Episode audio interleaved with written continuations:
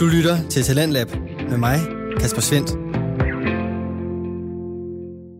I aften der kan jeg præsentere dig for hele tre danske fritidspodcasts. Du kan høre om både afhængighed blandt gamere eller fraværet af det. Så skal vi høre omkring humorens grænser og hvor de er henne. Og til sidst så står den på en dårlig film, som måske alligevel overrasker.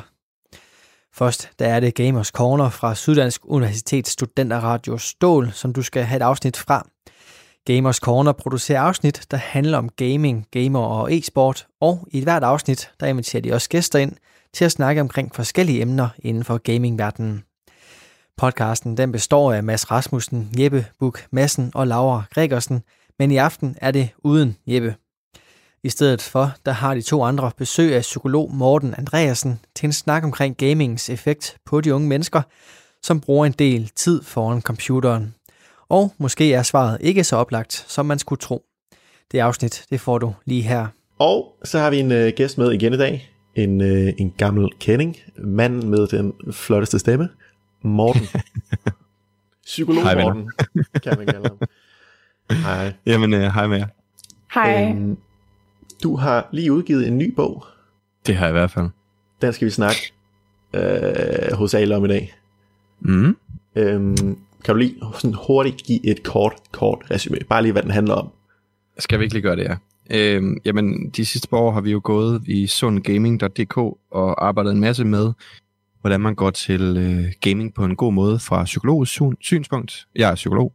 Øhm, og øh, det der kommet en bog ud af, som hedder Kort og Godt om børn og gaming, som jeg har skrevet sammen med Trine Bjerremann Kaspersen. Og øh, det øh, hvad hedder det forlag, der hedder Dansk Psykologisk Forlag. Og den handler grundlæggende om, hvad er gaming? Hvordan øh, påvirker gaming vores børn? Og hvordan påvirker vi vores børn igennem gaming?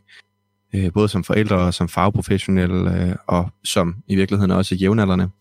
Og så har vi kigget øh, afslutningsvis i den bog på, hvad er det, vi kan få ud af det her gaming på en positiv måde, hvis vi arbejder med det øh, i fællesskaber og i forhold til at kigge på det, der hedder 21st Century Life Skills. Altså de kompetencer, der bliver vigtige for fremtidens arbejdsmarked, men også privatlivet. Så det er, det er sådan overordnet, det bogen handler om. Fedt. Ja. Øhm, det, var, det var kort. Ja, ja, jeg øver mig. Ja, for du har været med før jo. Øh, jeg er sådan i Yes. 2,2, tror jeg, det har været. Hvor vi øh, snakkede om, øh, om psykologi i e-sport. Netop. For der er jo ret meget øh, faktisk øh, altså sådan psykologisk øh, grundlag for, for gaming og, og, og e-sport, mm. Hele det univers. Og det er der mange, der ikke lige går og, og tænker over. Mm. Øhm, og det er vel også derfor, I har lavet en, en bog, der hvad jeg gætter på er henvendt til forældrene. Ja, altså den er faktisk henvendt til forældre, fagprofessionelle og nørder. Og det er den på den måde, at de ting, vi gennemgår, har en relevans for dem alle sammen. Men de perspektiver, vi tager udgangspunkt i, og cases, vi tager udgangspunkt i, de henvender sig til rigtig meget til familierne. For det er i familierne, slaget skal stå. Ja. Det er omkring spisebordet, at der er de store problematikker. Mm. Og, og det er der, vi rigtig gerne vil med ind og prøve at vise, at, at der er nogle tilgang til det, vi kan gøre. Der er nogle faldgrupper, vi skal undgå. Øhm, vi har også et helt kapitel, som simpelthen handler om øh, afhængighed. For at være super, super skarp på, hvad er det, øh, og hvad er det ikke. Fordi lige nu er der mange, der kigger på, at afhængighed er meget, meget stort i gaming. Vi går ind lidt anderledes til det og kigger på, hvorfor at folk synes, det er så stort, når det egentlig ikke er det. Og hvad er det i virkeligheden, der sker i de her mistrivselstilfælde, hvor gaming er essentielt for problemstillingen. Men du, ja. Lige før der sagde du så, at den henvender sig både til forældre og øh, faggrupper og til nørder. Så Mhm. mm-hmm. tænker jeg, nu tænker jeg mig selv, og sorry, Lam, mm-hmm. men også dig, for en nørd. øh, hvad? Det er ikke noget, noget, man skal undskylde for. Det er et hederstempel. okay. Nå, ja, selvfølgelig. Hvordan, hvordan, kan den, hvordan kan vi bruge den? Altså, øh, Mm. Altså tanken er, at øh, når jeg siger nørder, så er det meget øh, e-sportsundervisere og øh, gamere på højere niveau, og for den sags skyld også unge mennesker, der er interesseret i at, at vide lidt om, hvad gør alt det her gaming egentlig ved dem selv. Øh, så for eksempel for sådan nogen som jeg, som jeg går ud fra at spiller en del computer, men også har med andre mennesker, der spiller computer at gøre, og jo også laver det her program omkring, hvad er gaming for noget? Øh, der kan den her være med til at give noget baggrundsinformation på, hvad er det egentlig for noget? Hvorfor er det så skide motiverende, og hvordan kan vi, hvordan kan vi påvirke det i en positiv retning? ja, okay. så er det sådan, vi kan bruge den. Og så kan vi også, det er vel også det er meget rart for os, når vi, øh, da vi var yngre, og vi mm. sad foran computeren, og vores forældre skældte os ud for det, at vi brugte for lang tid. Oh, ja. Nu kan vi endelig komme tilbage og sige, vi har, vi har, vi har beviser for det nu. Det var okay. ikke Ja, altså øh, med det grænsalt, at øh, det, der selvfølgelig også er nogle faldgrupper i gaming, øh, som vi også har prøvet at være ret sådan objektive omkring her. Og ja, øh, så er det også en bog, der, der hjælper måske til at nuancere billedet, således at det ikke bare er noget negativt. I virkeligheden er der virkelig meget positivt i gaming. Ja, okay. Så, så ja, ja altså den, den, på nogen måde er det også lidt en fuckfinger til, til den der demonisering af gaming. Ja. En subtil yes. fuckfinger, det er godt. Men vi har prøvet at holde holdninger så vidt som muligt ud af bogen, og i stedet for at holde os til det teoretiske, og så prøvet at gøre det spiseligt. Og der er det jo fedt at have et forlag, der siger, det der, det kan vi ikke læse. Prøv lige at ændre det. Ja. Så øh, det er det, det er. Der er et, øh, et kapitel i bogen, der handler om gaming-afhængighed. Og det Mhm. mm-hmm. vil jeg også rigtig gerne runde, fordi at, at der er jo garanteret mange forældre, der sidder og ser på deres øh, lille søn eller datter øh, sidde 8 timer foran computeren. Øhm, mm-hmm. Og så tænker jeg, at de er afhængige nu. Mm. Hvordan, hvordan hænger det sammen? Altså, er, er, der, er der noget om snakken? Er børnene afhængige? Øhm, altså, nu, jeg kan prøve lige at læse op, for det tænker jeg faktisk er relevant for en hvilkelsmester, der lytter til det her. Hvad man egentlig skal opfylde kriterier for at være afhængig af gaming. Ja. Det er meget godt ting at tage udgangspunkt her. Jeg kan ikke huske den præcis, men det er noget med, hvor længe det skal være sådan noget her.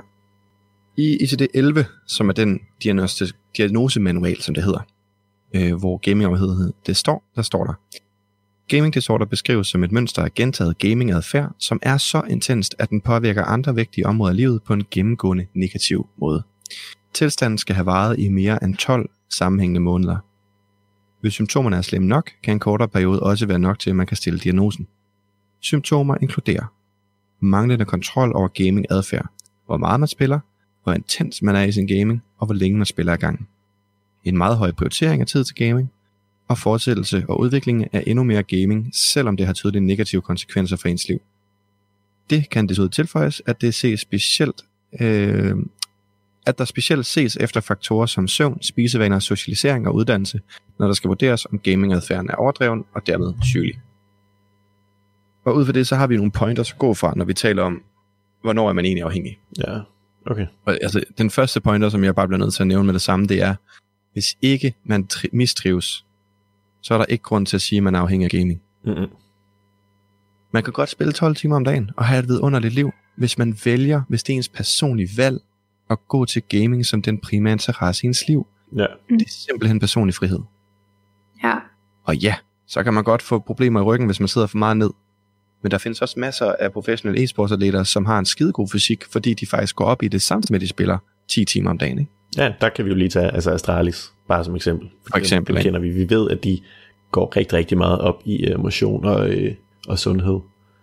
Nej, lige præcis. Og det bliver de nødt til, for ellers kan man ikke præstere på det niveau, de gør. Nej. Så det giver jo kun mening. Så øh, i hvert fald så, så skal man mistrives for det, at, at man har problem med det. Mm. Og selv hvis man mistrives i for eksempel en måned, så er det ikke nødvendigvis det samme, som man er afhængig. Rigtig ofte, og det kan vi også se på forskningen, så viser det sig, at det er i højere grad de bagvedliggende problemstillinger, der definerer, om man har det dårligt, end det er gaming i sig selv. Men gaming bliver et sted at slippe hen, hvor man ikke har det dårligt, eller hvor man er for optaget af spillet til at tænke over de negative tanker.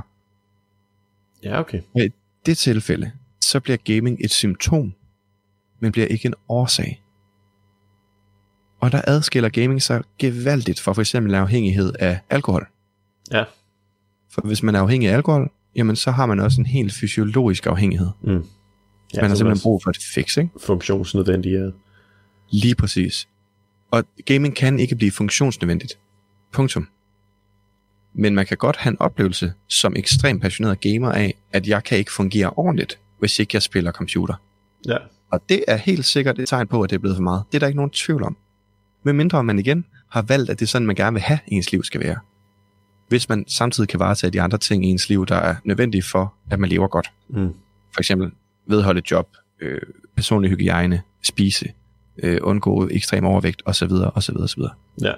Så igen, det er meget, meget vigtigt for mig at pointere. Jeg siger ikke, at der ikke er problemer med det her. Jeg siger ikke, at der ikke er folk derude, som har ekstremt store konsekvenser.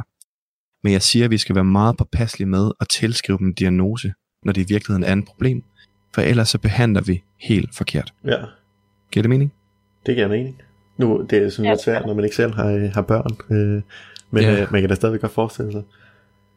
Altså, op, oplever du mange i dit arbejde, nu tænker vi uden for bogen, der, Mm. mm. der kommer op og, og siger, at, at de er bange for, at deres, deres barn er afhængig?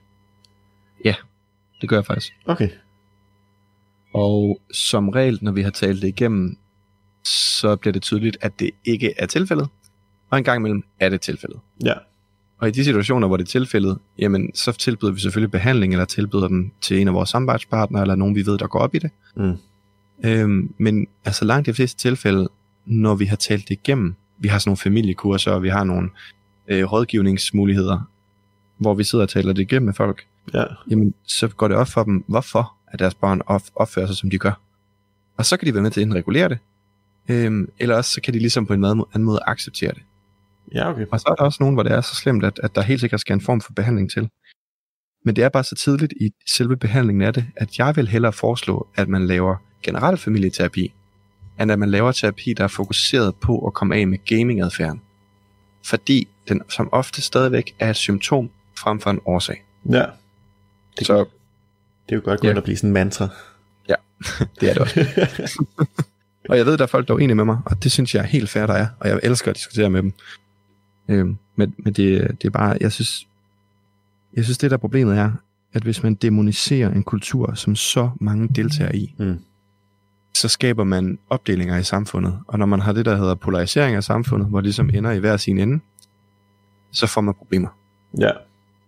Jamen, det gør Ja. man sikkert. Det, det er noget værd at rode noget. der, altså, det er rigtig, rigtig meget, man skal tænke over også, når man tænker tilbage på sit eget øh, gaming-karriere, skulle jeg til at sige, sit eget gaming-liv. Mm. Øhm, også hvordan ens forældre øh, reagerede på det, og, og tænke tilbage på, var jeg gaming-afhængig i, i mit øh, sabbatår, der spillede jeg rigtig, rigtig meget. Jeg havde ikke noget job eller noget, men altså igen, det var ikke fordi jeg mistrivedes eller noget som helst. Nej. Øhm, Men Men, men var der også, altså hvis jeg må spørge personligt om det til dig, men var der også nogle problemer i det for dig? Altså game? Ja. Øhm, jamen altså, jeg, jeg ved ikke om der var problemer, men altså, jeg havde for eksempel ikke et job, jeg havde ikke nogen indtægt. Øh, jeg boede så hjemme øh, på mm. det tidspunkt, så, så på den måde var det ikke et problem, fordi at jeg var ved at blive hjemløs. Øhm, så personligt var det ikke et problem. Jeg tror, det var et problem for mine forældre. Øh, og på den måde blev det også på en måde et problem for mig, fordi at, at jeg ville ikke have, at mine forældre var skuffet over mig. Mm. Men det var ikke... Kom det i vejen for, at du for eksempel kunne søge et job, eller var det et valg, at du sagde, at nu vil jeg have, nu vil jeg have ro på et år? Nej, jeg tror, det, det, jeg tror faktisk, det, mm, altså jeg tror, jeg valgte at game i stedet for at få et job. Mm. Men, men det var ikke, fordi jeg ikke kunne få et job. Nej. Så det var et aktivt valg for dig at lade være? Ja, det, det, det tror jeg, det vil jeg sige, det var. Var det også fordi, du havde intentioner om måske at se, hvor langt du kunne komme med det? Nej, overhovedet ikke. Nå, men altså, det kunne være fair nok, hvis det Ja, var ja. det, man ville. ja, det kunne jeg Nej, forestille det var bare lyst, ikke? Hvad? Hvad siger du? Altså, det var bare fordi, du havde lyst. Ja, det var bare, fordi jeg ville game, altså lave ingenting. Ja. Det var sådan et sjovt tidsfordrev på en eller anden måde. Ja, det var det vel. Det var det Og samtidig er det jo også, det er også identitetsskabende, ikke? Fordi hvis man så er jamen, plat LOL-spiller, så har man jo bevist, at man er bedre end, er det 85 procent, eller jeg kan ikke huske, hvad procentsatsen for plat er. Nej, altså, Øh. den er sat ret meget ned nu, fordi de har lavet det der nye system med, der ikke... Øh... Ja, men jeg tror, at 85 det rammer meget godt. Måske lidt mere for mindre, jeg ved ikke. Mm. Men deromkring i hvert Ja, fald. Altså, ja. men pointen er, at man i hvert fald kan sige, at jeg er god til det. Mm. Mm. Man spiller ikke for at være dårlig, vel? Nej. Nej. Og der var det så, i den periode, der var lige World of Warcraft for mig. Yes. Okay.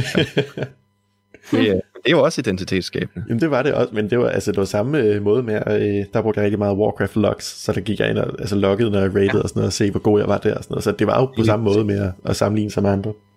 Nemlig. Ja, men hvilket også leder til øh, en, en generel sådan opfattelse af gaming. Man kan eddermame bruge det på mange måder. Mm. Øhm, jeg sidder selv og spiller WoW for tiden, og når jeg kommer hjem fra en dag, hvor jeg bare har været hammer meget i gang, har haft øh, terapi måske ja, 6 timer i streg, og så lige to møder, og så lige det sidste digitale på computeren, før man går hjem, ikke? Ja.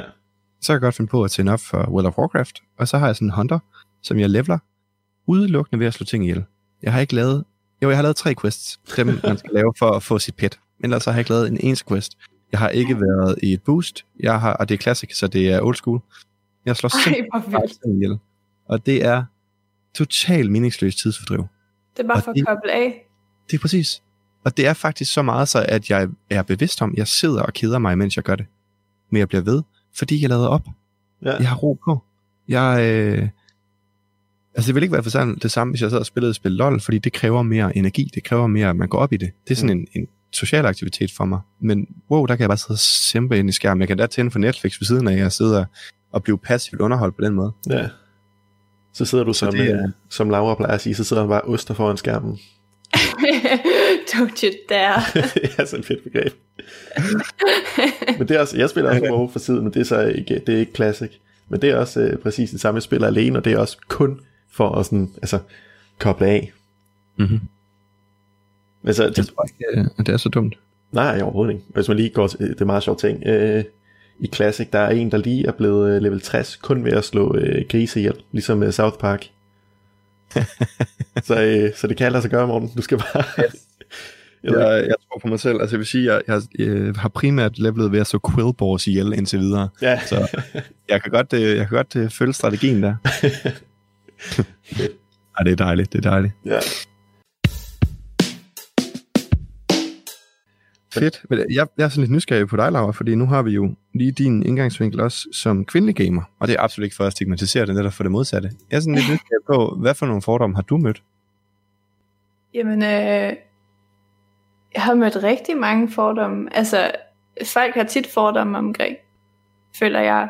Øh, hvad, altså dit udseende og din væremåde som person og sådan noget, hvis du, øh, hvis jeg møder nogen online for eksempel. Mm-hmm.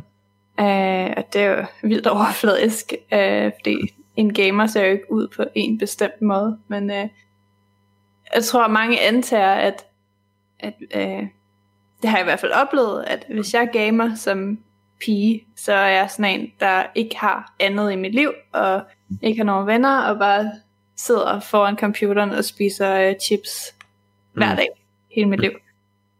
Enten det, eller Øh. du er e-girl og går bare efter at score en professionel e-sportsatlet.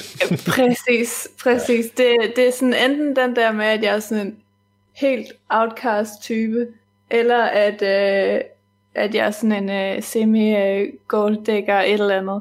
Mm. Altså, men tit så har jeg oplevet, så øh, hvis jeg har mødt nogen face to face, og så øh, har vi talt om, hvad vores interesser var, og jeg har fortalt dem, om jeg gamer, så er de sådan, hvad?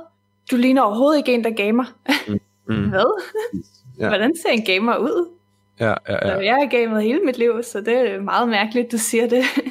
Med den mængde af mennesker, der spiller, så er det bare den dummeste kommentar. Det er så Nå. dumt. Altså, du ved jo ikke, hvordan en gamer ser ud. Der er så mange gamers. Men jeg har jeg faktisk kender gamer i alle højder og drøjder. Og, Lige præcis. Altså, jeg, jeg er faktisk kommet til at gøre det samme. Øh, mm. At simpelthen sige til piger, Nå, okay, det havde jeg ikke regnet med, du ligner ikke lige en, der gør det. præcis. Og så bagefter bare nærmest brækket mig i munden over mig selv. Men det er sådan en slags kultur, ikke? jo, Og- men det, det er så rigtigt, ikke? Og måske også noget af det, som der har været med til at ske, den her stigmatisering af, hvad gaming er. Altså, når jeg tænker tilbage på min folkeskole, så jeg har jo aldrig fortalt pigerne i min folkeskoleklasse, at vi gamede. Mm. Det var helt vildt øh, hemmeligt, fordi ellers så ville de jo ikke altså, gøre alt det, man nu gør, når man går i 8. og 9. klasse. Altså, Nej, nej. øh, Så var I bare nogle nørder. ja, ikke også? Jo. Men det er den, også... den der, Det er vel fordi, at, at det har vi også lært igen på medievidenskab, i- så inden for film, at der har du brug for at sætte mennesker i skemaer. Ja. Øhm, så hvis du bare får præsenteret en skurk for eksempel, så Ja. ved du på en måde allerede, hvordan den person ser ud. Eller hvis du ser en held, eller hvis du får får præsenteret held, så ved du på en måde, hvordan den person ser ud. Og det er vel det samme med en gamer, at, Mm. mm. at du kan ikke bare se en gamer som et begreb, men du bliver nødt til at se en person for dig. Ja. Øhm, det er jo den der stereotypisering. Ja, og der er det så også igen en film, der har været med til ligesom at sætte det, øh, gøre det som, altså, som man tror en gamer er. Det er en, en altså briller, øh, fedtet hår og måske overvægt eller noget af den stil. Ja. Jamen, uden tvivl, uden tvivl. Og når man kigger på nogle af de første gamere, der var sådan helt generelt, så var der måske også lidt mere tendens til det, fordi det krævede så meget teknisk viden, at man måske brugte rigtig meget tid at sidde øh, for sin Commodore 64 og, og kode spillet, før man overhovedet kunne spille det, ikke? Ja. Altså det kan det kan godt være, at der var en anden stereotyp, øh, som passede på det tidspunkt, men vi bliver bare nødt til at anerkende, at det er der bare ikke længere. Nej, og det er også, altså når, når så er, nu er der så hovedsageligt øh, mandlige øh, CSGO-spillere, der kommer i fjernsynet for eksempel, så er mm. den, en, en mandlig gamer er jo brudt nu, altså den stereotyp. Mm. Og der tror jeg bare ikke, vi er nået til, til kvinder endnu, fordi at de ikke, altså, af en eller anden grund, så, så kvindelig e-sport er ikke stort. Mm-hmm. Nej, Og så ja, er jeg synes også tit, at, at det bliver sådan lidt øh, lagt for had tit. Altså, der er mange, der ser det for ligesom at, at gøre grin med de kvindelige gamere, ikke? Sådan at se, hvor- når de laver noget dårligt. ja, Agtigt. ja, ej, det var, Præcis. øh, jeg tror det var, nu vil jeg ikke sige, hvem det var, men der var en, øh, en hjemmeside, der lavede nogle artikler om Counter-Strike. de lavede sådan en, øh, en hundende overskrift om, at øh, der var et dansk mandehold, der tabte til kvindeholdet, og det var sådan en mega hundelig overskrift, og det var det en stor side, det her. Ja, Øhm, næsten godt regnet hvad det er for en. Ja, og altså kommentarsporet på Facebook, det kogt fuldstændig over med, at, at hvorfor skulle de være så nedladende over for kvinderne og sådan noget. Mm. Hvilket egentlig også er fair nok, ikke? Ja, 100 procent. At det var da, jeg synes, det var altså, så åndssvagt, at et så stort indflydelsesrigt magasin skulle, skulle Ja. ja. gå hen og, og gøre det på den måde. Men det er også bare disgusting, og der bliver helt sikkert gjort forskel, og det mærker jeg også bare... Øh, altså nu i LoL, der mærker jeg det ikke, fordi der er ikke voice chat, så der sidder vi jo bare og snakker øh, the usual squad, men hvis jeg, jeg spiller rigtig meget CS også, Mm. er der man nødt til at snakke for at kunne spille spillet ordentligt, Mm. og der, der bliver jeg bare altså jordet øh, verbalt nærmest hver gang. Men du havde den oplevelse for ikke så lang tid siden, du fortalte om. Øh, jeg har haft så mange, jeg ved ikke engang, hvad det er. Altså, jeg, bliver vote, jeg bliver vote-kicket sådan nærmest hver gang. Så prøver de at smide mig ud. Øh, og ja, altså sådan alle mulige, øh, alle mulige sådan sexual harassment og sådan noget. Og at et eller andet sted, ikke, så det taler ind i det der med, at det, som jeg går så sindssygt meget op i det her, det er, at vi får talt om, hvad fanden gaming er, så kulturen forstår det. Mm. Fordi dem, der sidder og vote-kicker, der, er du, altså, det er jo internationale spil, så vi kan ikke rigtig skære alle lande over i en kamp her, vel, men det er jo for fanden nogle små bavianer, der aldrig nogensinde har fået at vide, at deres mor, de skal opføre sig ordentligt. Ja. Og hvis de har, så har de fået det at vide andre steder. Men de har ikke fået det at vide i deres Counter-Strike-spil.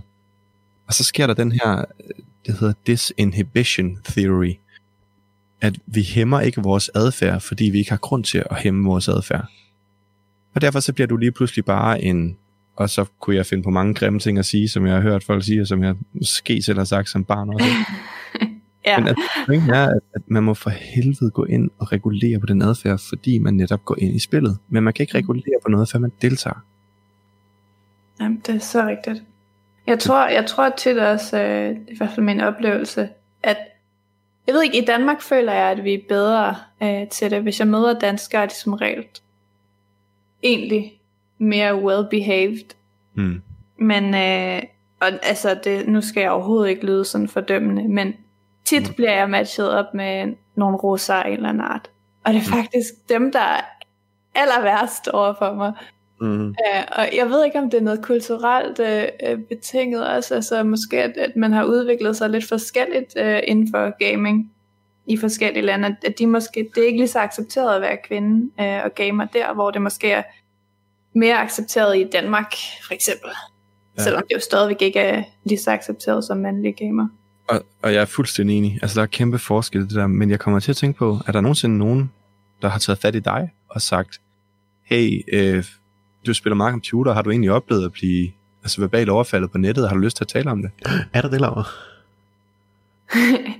det ved jeg ikke. Det tror jeg ikke. Der er, Det, what? er der? Vi har ikke lavet Nå, jo dig, der, når jeg er på den måde.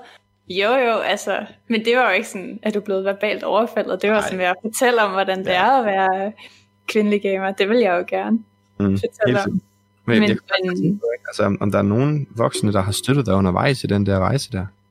Nej, overhovedet ikke. Overhovedet ikke. Men jeg tror ikke, jeg tror ikke, der er nogen voksne, der har vidst, at det foregik. Jeg har heller ikke talt om det, fordi at jeg tror, jeg har normaliseret det på en eller anden åndssvag måde. Altså, det bare var sådan, det var, og det var en del af kulturen, og så er jeg bare blevet robust og praller af på mig nu. Men det har da uden tvivl gjort et eller andet ved mig i løbet af de 24 år, jeg har spillet. Præcis. Men det er jo ikke noget, man har lyst til at fortælle sine forældre om, at man bliver... Øh... Nej, nu skal I høre, hvad fremmede mænd på nettet siger til mig. ja, lige præcis. Jeg skal hygge mig med mine venner. Ja. Det er jo... Øh, Ja, det er rigtigt. Det er, det, er, det er en svag at indgå i. Men jeg tænker bare, at der er jo ikke et eneste andet sted, i hvert fald i den fysiske verden i samfundet, hvor det ville kunne foregå, uden det var blevet rapporteret. Mm-hmm. Men det foregår online, ikke? Og der synes jeg, at vi som voksne mennesker har et ansvar for, hvordan vi går ind i den her gamingverden og deltager i den. Fordi det er os, der har ansvaret for at regulere vores børns adfærd og hjælpe dem til at undgå de her voldsomheder. Nu kan jeg jo godt høre, det jo ikke fordi du er gået fuldstændig i stykker af det. Og det siger Nej. heller ikke, at alle gør, men det er der udnyttet at det skal mm. være så voldsomt. Ikke?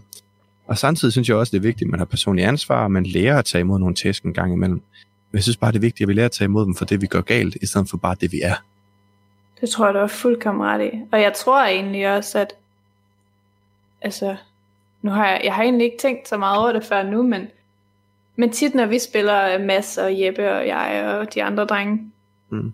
så, så tvivler jeg nogle gange på mig selv, og sådan, jeg bliver, jeg bliver tit den på holdet, der, selvom jeg jo er god til spillet, men mm. den, der ligesom, the underdog på en eller anden måde, selvom mm. jeg har spillet lige så lang tid som de andre, mm. og godt kan spillet. Men, mm. Og jeg tror måske et eller andet sted, det bunder ud i det der med, at man er blevet sådan trønet. Mm. Altid. Det og så klart. sidder det bare fast i ens øh, rolle, det der med, at man er nederst i hierarkiet. Hvordan skulle man udvikle en positiv identitet, ja. hvis man bliver ved med at få at vide, at man er forkert? Præcis, så det har du egentlig sindssygt meget ret i, at det burde vi have meget mere fokus på. Altså jeg, jeg har været så optaget af problematikken øh, for et års tid siden, altså jeg er stadig optaget af den, men, men det har været så meget for et års tid siden, jeg har faktisk været gået i gang med at samle et kvindeligt lolhold. Nej, hvor fedt. Ja, problemet var bare, at jeg havde ikke noget økonomi til at gøre det, og på et eller andet tidspunkt bliver det lidt for uambitiøst, hvis ikke man har noget økonomi til det. Ja. Men jeg er stadig ret altså, op på ideen, øh, og ikke for at skabe verdens bedste hold overhovedet, men simpelthen for at skabe et hold, hvor der bliver øh, plads til dialog omkring det her. Og endnu mere, hvor at der faktisk er øh, fokus på, at det ikke skal være sådan en undskyldende identitet. Mm. For det synes jeg er med med ofte, jeg oplever. Altså, min vidunderlige kæreste, hun spiller også øh, League of Legends, så vi spiller sammen, og hun spiller altid support. Hun spiller Yumi, eller hun spiller Soraka. Mm. Og, og når, øh, vi spiller ikke særlig meget, øh, og jeg tror, jeg har spillet 4.000 spil mere, end hun har, eller sådan noget, så selvfølgelig er jeg, er jeg grundlæggende mere viden om spillet. Jeg vil så ikke altid sige, at jeg er bedre, men jeg er i hvert fald mere viden om det. Og jeg kan også engang mellem komme til at sige, ah, for helvede, når hun laver en anden fejl, som jeg tænker er en åbenlyst fejl. Men det gør jeg ikke lige så meget med kammerater. Og hvor er det egentlig fucking ulækkert, at det sniger sig under huden, endda når jeg arbejder med det som en af mine primære felter, ikke? ja. Men, men endnu mere vigtigt, at vi så faktisk laver nogle flagskibe i kulturen, som viser, hold lige op med det pis. Fordi du kan lige så godt spille Car 6 og hunt de der 17 kills, som du mm. kan spille Yumi og, og support de der 28, ikke? Ja. Men nu er jeg jo så nysgerrig på, hvad for en rolle du spiller. Ja, det synes ja. Kom. jeg spiller midt eller ADC. Og hvem, hvem er din support, Laura? Masser af min support. Sådan. Og jeg vælger Jana. Og Mads, Mads råber af mig, når vi spiller. Og han har en ting med, at når vi spiller, så bliver han øh, sådan meget bestemt. Og så siger han, Laura. så må man bare tale mig på en almindelig måde, som han plejer. Det er da fordi, du skal vide, det er dig, jeg snakker til. jeg er ikke i tvivl om, det er mig, du taler til. Nej, jeg har en anden, jeg har en med, at jeg siger navne, når jeg sådan... Når jeg skal være... Ja, jeg gør det som min kæreste, siger til jer. Du er så alvorlig.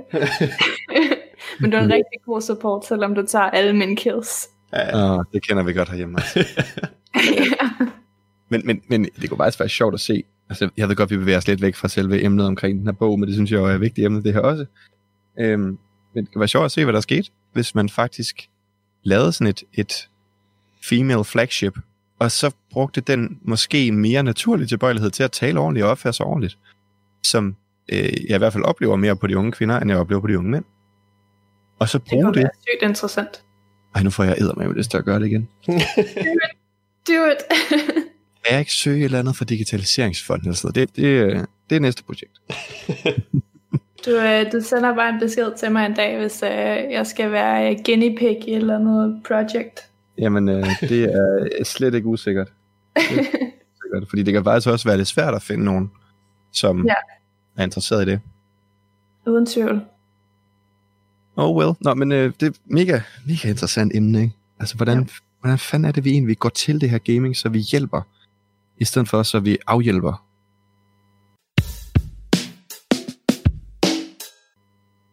Der var Laura, hun, inden vi øh, begyndte op til her, der spurgte hun også mig, om, om jeg ikke nogensinde havde fået restriktioner på gaming, øh, da jeg boede derhjemme. Altså, der var mindre selvfølgelig. Mm. Øhm, og det mener jeg, at jeg havde, da jeg var sådan, gik i folkeskole og var mm. helt lille. Øh, og der tror jeg, det var sådan noget med, at fra klokken 16 måtte jeg spille, og så til, klok- altså, til vi skulle spise aftensmad og sådan noget. Ja. Og det passede med, at der var mine forældre kom hjem, og så kunne de ligesom holde øje med, at jeg ikke spillede for meget. Mm. Men, men de havde bare lige glemt at regne det der med, at, at jeg har fri klokken 13. Ja. Øh, så jeg kunne godt komme hjem, og så kunne jeg spille indtil klokken var 16, slukke computeren, så kom de hjem, og så spurgte jeg mig at spille computer. Ja, det må mm. du gerne. Og så kunne jeg så Mm. spille videre. Lige Øh. Og jeg ved ikke, havde du, havde du sådan nogle restriktioner, Laura? Det fik jeg slet ikke spurgt om, tror jeg. Øhm, nej, jeg havde egentlig ikke øh, nogen restriktioner. Jeg havde enormt meget frihed øh, til at spille lige så lang tid, jeg havde lyst til. Øh, og øh, det tror jeg bundet ud i, fordi jeg har nemlig talt med min mor om, hvorfor, hvorfor at jeg egentlig ikke havde nogen restrictions, når de andre havde. Mm. Så er det fordi, at jeg havde øh, en pony ved siden af, og jeg havde nogle andre interesser, og hun kunne se, at jeg fungerede fint, og jeg var glad, og jeg sad og skraldgrinede op foran computeren og fik nogle gode venner, så hun var slet ikke i tvivl om, at det var slet ikke noget, hun behøvede at regulere. Mm. Og det var jeg vildt glad for, Ja. fordi jeg havde ikke trivet med at... Restriktioner. Ja, nej, lige præcis. Det havde jeg synes var super øh, nederen og unødvendigt. Jeg havde faktisk heller ikke rigtig restriktioner. Altså selvfølgelig skulle vi gå i seng på et eller andet tidspunkt som Ja. ikke? Men, men det vil jeg så også sige, at jeg fik brugt det et par gange. Jeg kan huske at have snedet mig ud til computeren, fordi vi for første gang skulle rate Carrison. Og jeg var jo main bank. Og jeg var bare så hype, som jeg aldrig har været for noget på et tidspunkt. Ikke? Og så vælter jeg ud, og jeg, altså, det er jo 25 mennesker. Jeg er totalt svigter ved at skulle i seng klokken 10. ja. Og så jeg så øh, ved, at min mor hun er gået i seng, så sniger jeg mig ud igen, og så finder jeg op for det. Og altså computeren, det var, det var en familiecomputer, men jeg har jo ikke alle sammen computer på det tidspunkt. Øh, den var lige ved siden af hendes soveværelse. jeg ved ikke, hvordan jeg tænkte, det kunne lade sig gøre. Så nåede vi at tage et try på Morrows, og så kom hun ud, og så stod hun bare i døren og kiggede på mig. Og jeg var sådan, "Ej, jeg, jeg kan godt selv se det. Og så lukkede jeg ned og kiggede i seng, og blev så også degraderet til off-tank. Det er også bare risky ved det der modem dengang. Altså det, når det skulle oh, der ja. ja. boot op der. Ja, jeg Det var sådan rumskib. huske et par, et par tries på, på Midnight, hvor, øh, hvor vores main healer, Missen Heal, ryger af en, en dansker, som også var vores raid leader. Og der var ikke nogen af os andre, der gik op i raid lead, så, vi- så faldt det bare for hinanden. Nå. Men, Shit. Men sjovt med restriktioner, og en sjov historie, du også kom med, Mads, fordi det der med, jamen, du havde fri klokken 13, og så gik du hjem, og faktisk havde du ikke nogen forpligtelser, måske lige en halv times lektier, men ellers ikke, indtil klokken 10, ja, Og det var, din, det var din hverdag, og i weekenden var det måske 12 timer uden forpligtelser. ja. Så et eller andet sted skal man også huske, at når, når man for, øh, vurderer spilletiden, hvor meget er egentlig fair, så skal man bare huske, at børn har faktisk ikke sådan sindssygt meget andet, at de synes, at de behøver at lave. Og når jeg siger, at det behøver det ikke at betyde, at de ikke skal lave andet. Jeg synes fandme også, at man skal ud og lave sport. Jeg synes, det er vigtigt at deltage i andre fællesskaber end gaming. Jeg synes, det er vigtigt, at, at man udforsker sin kreativitet og alle mulige spændende ting. Men vi skal bare huske, at børn har så uendelig meget mere tid. Og det leder mig til en, en ret fed historie, som jeg virkelig blev overrasket over. Vi har et online kursus på sundgaming.dk i Fortnite. Og da vi lavede det, der havde vi tre tester, som testede det her kursus af og kom med feedback. Øh, Så fik de så kurset gratis. Det var de jo glade for. Mm. Øhm, og der kom en af møderne tilbage, og hun havde faktisk sagt, at hun var så nervøs ved at deltage i det her, fordi at hun øh, ja, grundlæggende var bange for, at hendes barn var ved at blive fuldstændig ødelagt af det her Fortnite. Kurset går så ud på, at man blandt andet skal deltage i spillet sammen med sit barn. Man skal lære, hvordan man laver en account. Man skal lære, hvordan man sætter parental control op. Man skal lære, hvordan man øh, for eksempel går ind og bygger øh, i Fortnite, så Ja. man har en fornemmelse af, hvad det er for en controls der er. Man skal lære, hvordan man chatter, og så videre, så videre, så videre. Og det, det er faktisk alt sammen inkluderet i selve kurset, så man behøver ikke alt muligt vanvittigt ved siden af. Mm. Og efter man så har gjort det, så sætter man sig ned sammen som familie og laver nogle regler, hvor at alle har lige meget bestemmelsesret. Og det, der kom så meget bag på hende, det var, at da hun havde gjort de her forberedende ting, altså spillet de her spil igennem, så satte hun sig ned med sin søn, og så sagde hun, jeg vil faktisk godt foreslå, at du må spille fire timer om dagen. Og så viste han, at på et papir havde han skrevet to og en halv var rigeligt. Okay. Og det siger et eller andet om, hvad der sker, når vi sætter dialogen i gang. Jeg er godt klar over, at det var anekdotisk. Men pointen er, at der kan altså ske nogle ret positive ting, når vi sætter os ind i det. Og hun var klar til at indmelde ham i psykiatrien for afhængighed. Hold nu op. Og så var hun bare øh, 180 venten. Ja, faktisk, ikke? Øhm, og hun var, den der kommentar, det var også derfor, jeg fremhæver den med, hvor meget mere tid børn har end voksne. Ja. Den, den havde virkelig også gjort et eller andet for hende, hvor hun har sagt, Nå ja, for helvede. Og så ligesom måtte, måtte respektere det, ikke? Så det virker med det kursus, kan man sige. Ja, i hvert fald for nogen. Og så er der sikkert nogen, der ikke kan bruge det til en skid. Ja, Ja, altså, Men altså, jeg, man, man kan aldrig finde one size fits all. Nej, det er det der med, med mennesker. Altså alle er forskellige. Der er Ja, ikke, det sådan det. det er det fede ved det. Morten, jeg tror, ja. øh, det var det, vi nåede øh, for den her gang. Altså, jeg, jeg tror, vi kunne blive ved i flere timer endnu. Øh, det, tænker jeg også. Det er interessant at snakke om. det er super. Jeg kommer mega gerne tilbage og taler noget mere sammen med jer. Jeg synes, det er så dejligt at snakke mere om det her. Ja, der kommer over. uden tvivl et emne. Øh, men det var det for i dag. Vi siger. Yes. tusind tak for det. Radio 4 taler med Danmark. Og det var Gamers Corner, en podcast fra Syddansk Universitets Studenterradio Stål. Dine værter var Mads Rasmussen og Laura Gregersen, som havde besøg af psykolog Morten Andreasen. Og nu til noget helt andet, for jeg kan præsentere dig for et afsnit af Improforskerne. Den podcast den består af Lars Udengård og Martin Winter Sap, som dykker ned i improvisationsgenrens tilstedeværelse og brug i den danske kulturbranche. De to værter de har tilsammen arbejdet med impro i over 30 år, men de er stadig sultne på mere viden og udbredelsen af det emne, som de begge brænder for. Og du kan finde afsnit omkring brugen af impro i blandt andet teater, comedy og musik, samt afsnit, som koncentrerer sig om teorien og det mere faglige bag evnen til at lave god impro. I aften der har de to værter besøg af Sofie Kaufmann Nass, der er improspiller kendt fra Den Nalleglade Brigade og teatergruppen Flæs. Det er til en snak om alle deres oplevelser med humorens grænser på privatjobs og offentlige shows, og den snak den får du lige her i podcastens afsnit tilbage fra efteråret 2018. Du lytter til Impoforskerne med Martin Winter Saab. og Lars Udengård. Du har nu 5 sekunder, hvor du kan nynne din helt egen jingle til det her impro-podcast. Wow. Det var lækkert. Nu starter showet. Jamen velkommen her til uh, endnu et dejligt afsnit af Improforskerne.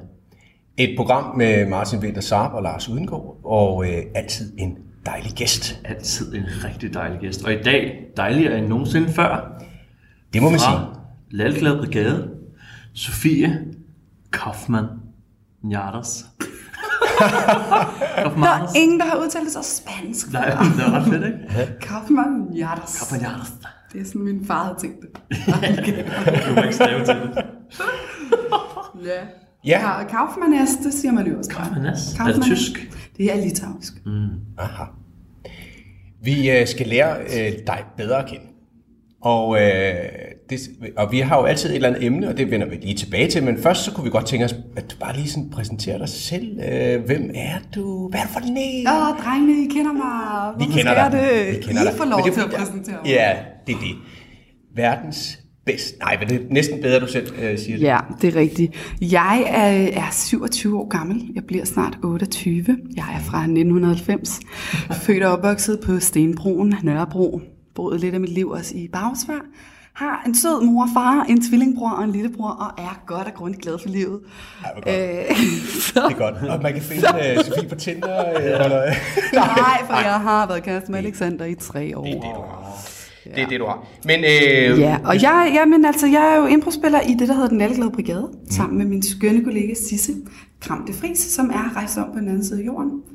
Øh, så hende har vi ikke med os i dag, desværre. og, og det er ikke på grund af, altså, der er ikke krise, det er ikke derfor, hun rejste op, på den anden side af Jo, jorden. der er kæmpe krise, og hun sagde, jeg smutter, og det gjorde hun. Ja, Nej, ja, nej. hun er øh, rejst til øh, Fransk Polynesien og bor på en båd, Ja. og har ladet mig blive her. Så der er standby lige nu i øh, den glæde. Ja, og det er der, og det, øh, når jeg ikke spiller i den anden brigade, så er jeg jo egentlig også bare skuespiller og komiker i andre sammenhænge, og har et satirekollektiv med min kollega Mette, som hedder Flæs, og vi skriver og producerer rigtig mange forskellige ting og sager, og lige nu er vi i fuld gang med vores øh, anden forestilling, hvor vi snakker vi ikke om mig, som er på Danmarks turné. Ja, og, og det er sådan et two women talk show, kind of sketch show, kunne man kalde det? Det kan man faktisk godt sige. Altså, det er jo sådan en rigtig god comedy på teaterscenen. Eller, det lyder underligt at sige om sit eget, ikke? men det er god comedy. Det Det er det. Det er men det er, et, øh, det er en, en... Først og fremmest er det sådan en lidt skarp, kritisk kommentar til vores øh, ungdomsgeneration af råbehoveder, der bliver nødt til at høre dem selv sige noget hele tiden, for ellers tror jeg næsten ikke, de findes. Så det der konstante behov for at sige, ej, jeg havde lige det her, ej, kan jeg lige sige det her, eller jeg havde det faktisk lige sådan her i forgårs, så hvad der er andre, der har det sådan, eller sådan. Øh, den, den opførsel kommenterer vi lidt på, med en ordentlig omgang humor, øh, som man sidder og griner helt indtil, det sviger her meget, fordi man tænker, gud, det gør jeg også. Ja. Og, øh, og så er det bygget op, som du siger, sådan sketches. 12 små sketches, som alle sammen belyser det emne. Og så tre satiresange, Ja. som øh, sådan tre rigtig gode popbasker. Og jamen, der er alt lige fra øh, den store popballade om at have fået herpes, for det skal jo også siges, når man har det. Ja, det skal da synges ud. Ja, ja, det, er- Men, det, er det. det er mig. Det, det kommer vi lidt til, det kan være, vi kommer lidt tilbage til det i vores ja. snak her, men, men øh, sådan improvise, hvordan øh, er det startet op øh, for dig? Jamen for mig er det startet op ved, at jeg tænkte, det er meget sjovt at finde på ting. Så så jeg den Lalgade Brigade i 2012 søgte skuespillere. Og der vidste jeg simpelthen ikke, og nu siger jeg det helt ærligt, hvad impro-comedy var. What? Øh, ja, undskyld mig. wow. Jeg, øh, jeg, jeg vidste bare, at der var det der med, at øh, nogen sagde noget, og så greb man det. Ja. Øh, så er jeg vokset op med en, nogle søde øh, musikerforældre, og har siden jeg var helt lille altid min far råbt ned fra stuen, kom så kører vi, og så har han siddet nede ved flyet, og så har han spillet en eller anden sang, han fandt på, og så skulle jeg synge ind over. Så der, det, det er nok det impro, jeg vokset op med. Men jeg vidste simpelthen ikke, at det var en genre. Øh, det ved jeg ikke, hvorfor jeg gjorde. Jeg tror, jeg er lidt dummere. Det er end gør. børn. Jamen, Det er jo Ja. ja. grunden til, at vi laver det her podcast. Ja. Og det er derfor, det er så fantastisk, at jeg er så glad for, at jeg må være med, fordi hold kæft, jeg kunne godt tænke mig at have været øh, 21 år, eller 20, eller 19, eller 17, og, og hørt en podcast om, øh, om noget, de kaldte impro-comedy, og være sådan, gud, det er mit felt, eller det synes jeg er sjovt. Ja, altså det er jo også en af tankerne, at øh, man så kan gå ind og hive lidt på, på de forskellige hylder og sige, nu vil jeg godt vide noget mere om et eller andet bestemt emne inden for det. Og det er, det er jo det, vi skal dykke ned i. Ja. Men, men det vil sige, du, øh, du, du kom ind der, men du har jo så efterfølgende modtaget undervisning også, og kurser og ting og sager. i- Undskyld. Ja, øh, på en måde, ja. Også lidt mest faktisk bare gennem den lalleglade brigade, fordi at Sisse jo bare, Sisse Kram til Friis, min kollega, kørte den med hård hånd, og der var vi startet med at være seks piger, så blev vi fem piger, så blev vi fire, og så var der lidt udskiftning, og så var vi i lang tid tre, og der kørte vi bare fuld drøn på, og var bare brigaden, og det var faktisk bare primært det, vi lavede Ja. non-stop, og tjene vores penge på det.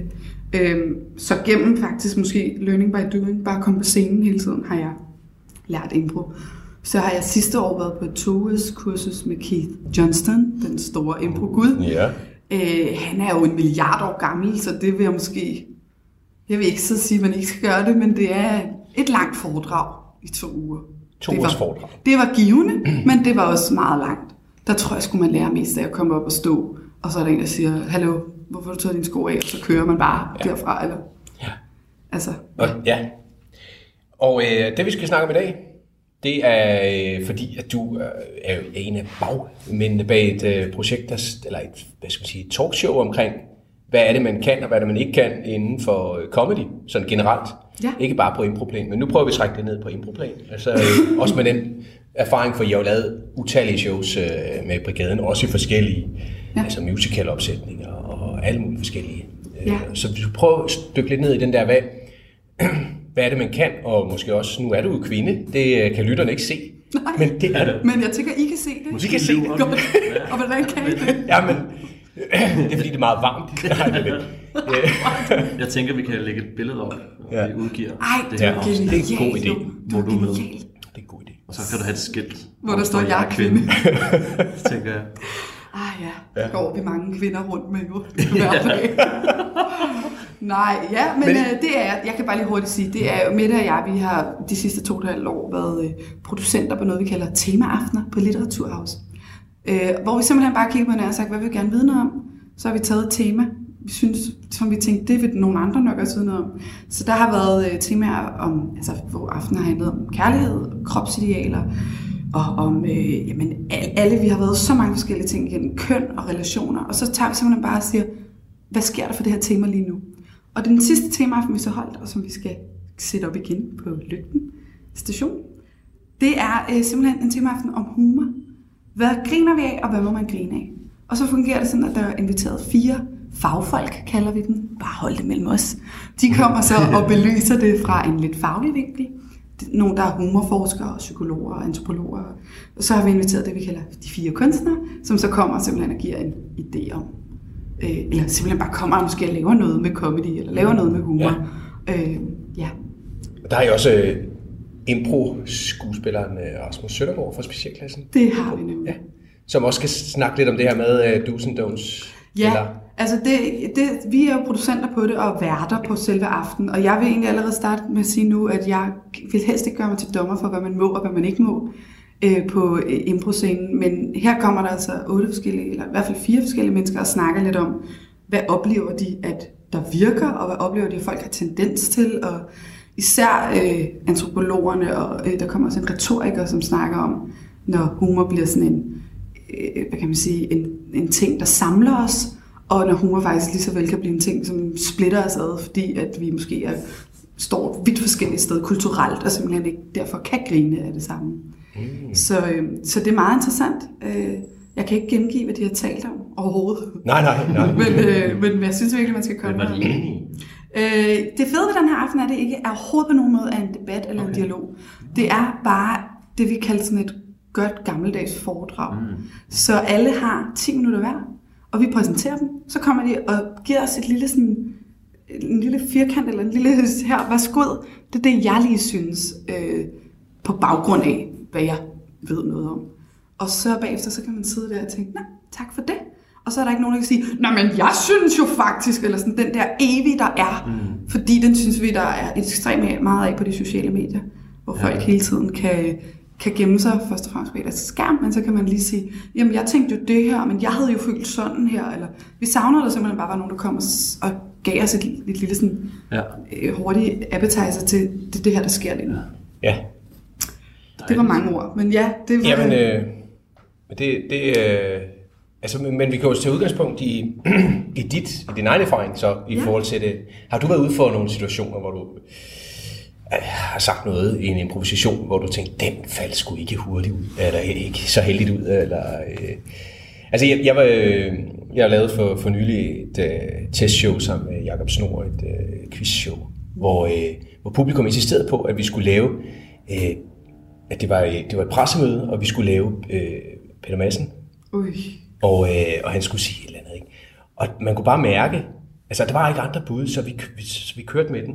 Og, og man kunne bare mærke, at halvdelen af publikum var, var, var helt på, på røven over det her, og den, halvdel, den anden halvdel havde sådan en, lidt en, øh, en distance til det, til selve den scene. Kan jeg fandme godt forstå. ja. Ja, det var, det var på en eller anden måde too soon. Altså, øh, ja, men det tror jeg, det du lige siger der med too soon, det tror jeg altså er den første sådan, regel nummer et. Måske bare lige stikke fingeren i jorden, at det i går, at Kim Wall blev fundet død. Så er det måske ikke i dag, du kører Nej. de jokes. Øh, samtidig med, at der er nogen, der jo slet ikke... Altså, det, fandme, det splitter bare vandet, det her. Ja. Så det næste, jeg nok kommer til at sige rigtig meget af det, sådan, men der har jo altid været nogen på den ene og på den anden side. Og det er det der. Jeg har, og det er det der, og det skal det også være. Det skal man, sådan er det. Men jeg, jeg har aldrig, jeg må sige, jeg har aldrig øh, stået på en scene og fået sagt et eller andet, hvor den bagefter var sådan, uh. Øh, det vi oplever meget i brigaden, øh, som jeg tror også, jeg nævnte kort for dig her forleden, det var sådan noget med, øh, om man bliver for plat. Øh, og det synes jeg også, når man skal overveje. Altså, ja. Der er helt så klart, at der er den ene, der er den anden side af det, hvad må man gøre grin med, men også det der med, hvad, altså, hvorfor behøver du sige det her? Eller sådan, er, det en, ja. er vi ikke for voksne, eller ikke engang for voksne, det kan man ikke sige, men er det standarden? Eller sådan nogle gange har vi lidt øh, arbejdet meget med. Men det, jeg tror, som der er ved impro, det er jo det her fantastiske rum, man skaber med publikum, når man går på scenen.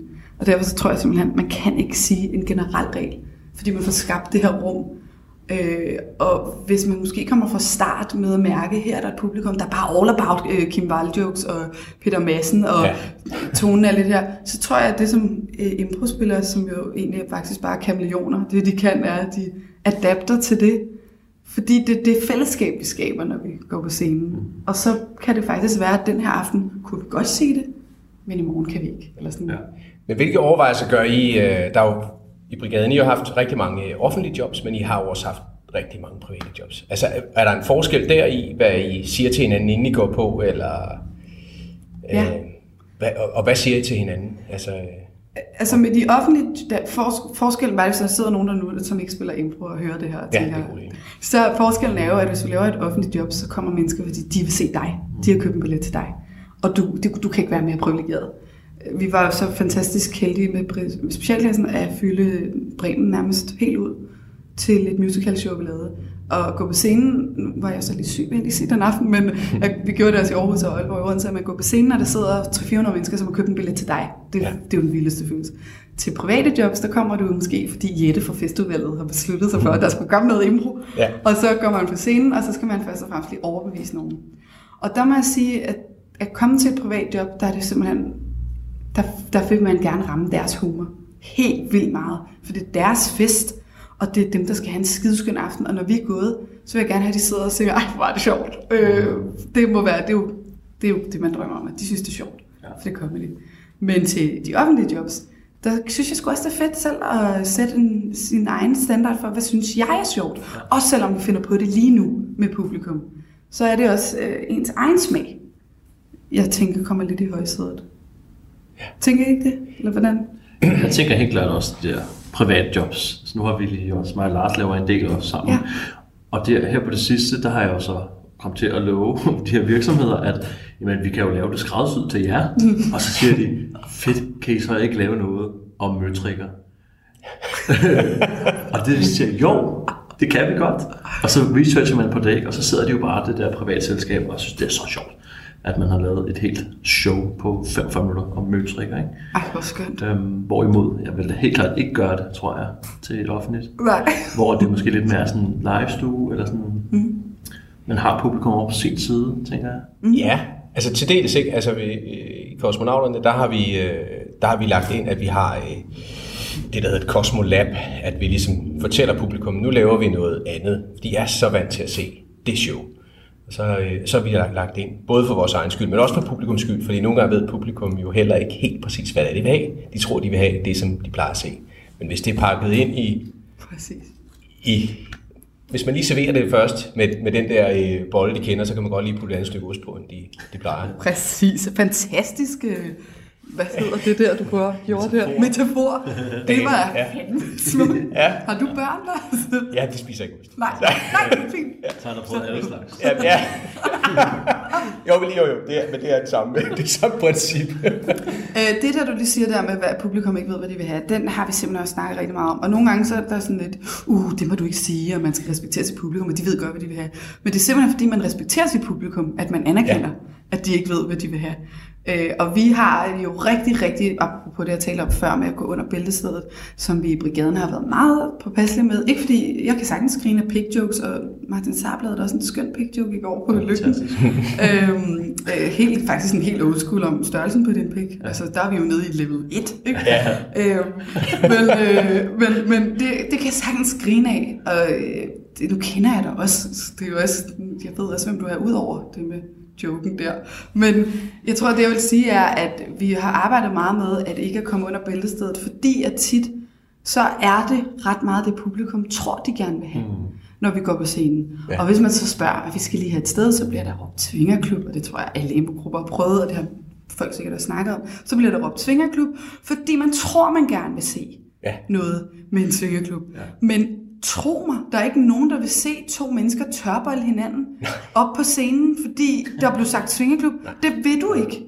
Det, det er simpelthen ikke rart at kigge på. Og som en god anden impro-skuespiller, så snakker man jo selvfølgelig med det samme om, øh, hvad man skal lave til rengøringsdag i den svingerklub. Ja. Og begynder at, at tale om, hvordan får vi nemmest pusset dildoen af, så den er helt splint rent til i morgen. Eller sådan. Ja. Hele det der flow.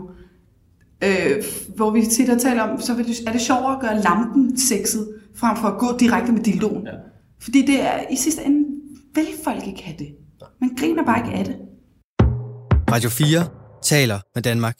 Og du får anden del af dette afsnit, samt et afsnit fra filmpodcasten Er den virkelig så dårlig med Helle og Boris Sekulovic, efter dagens sidste nyheder, som du får lige her.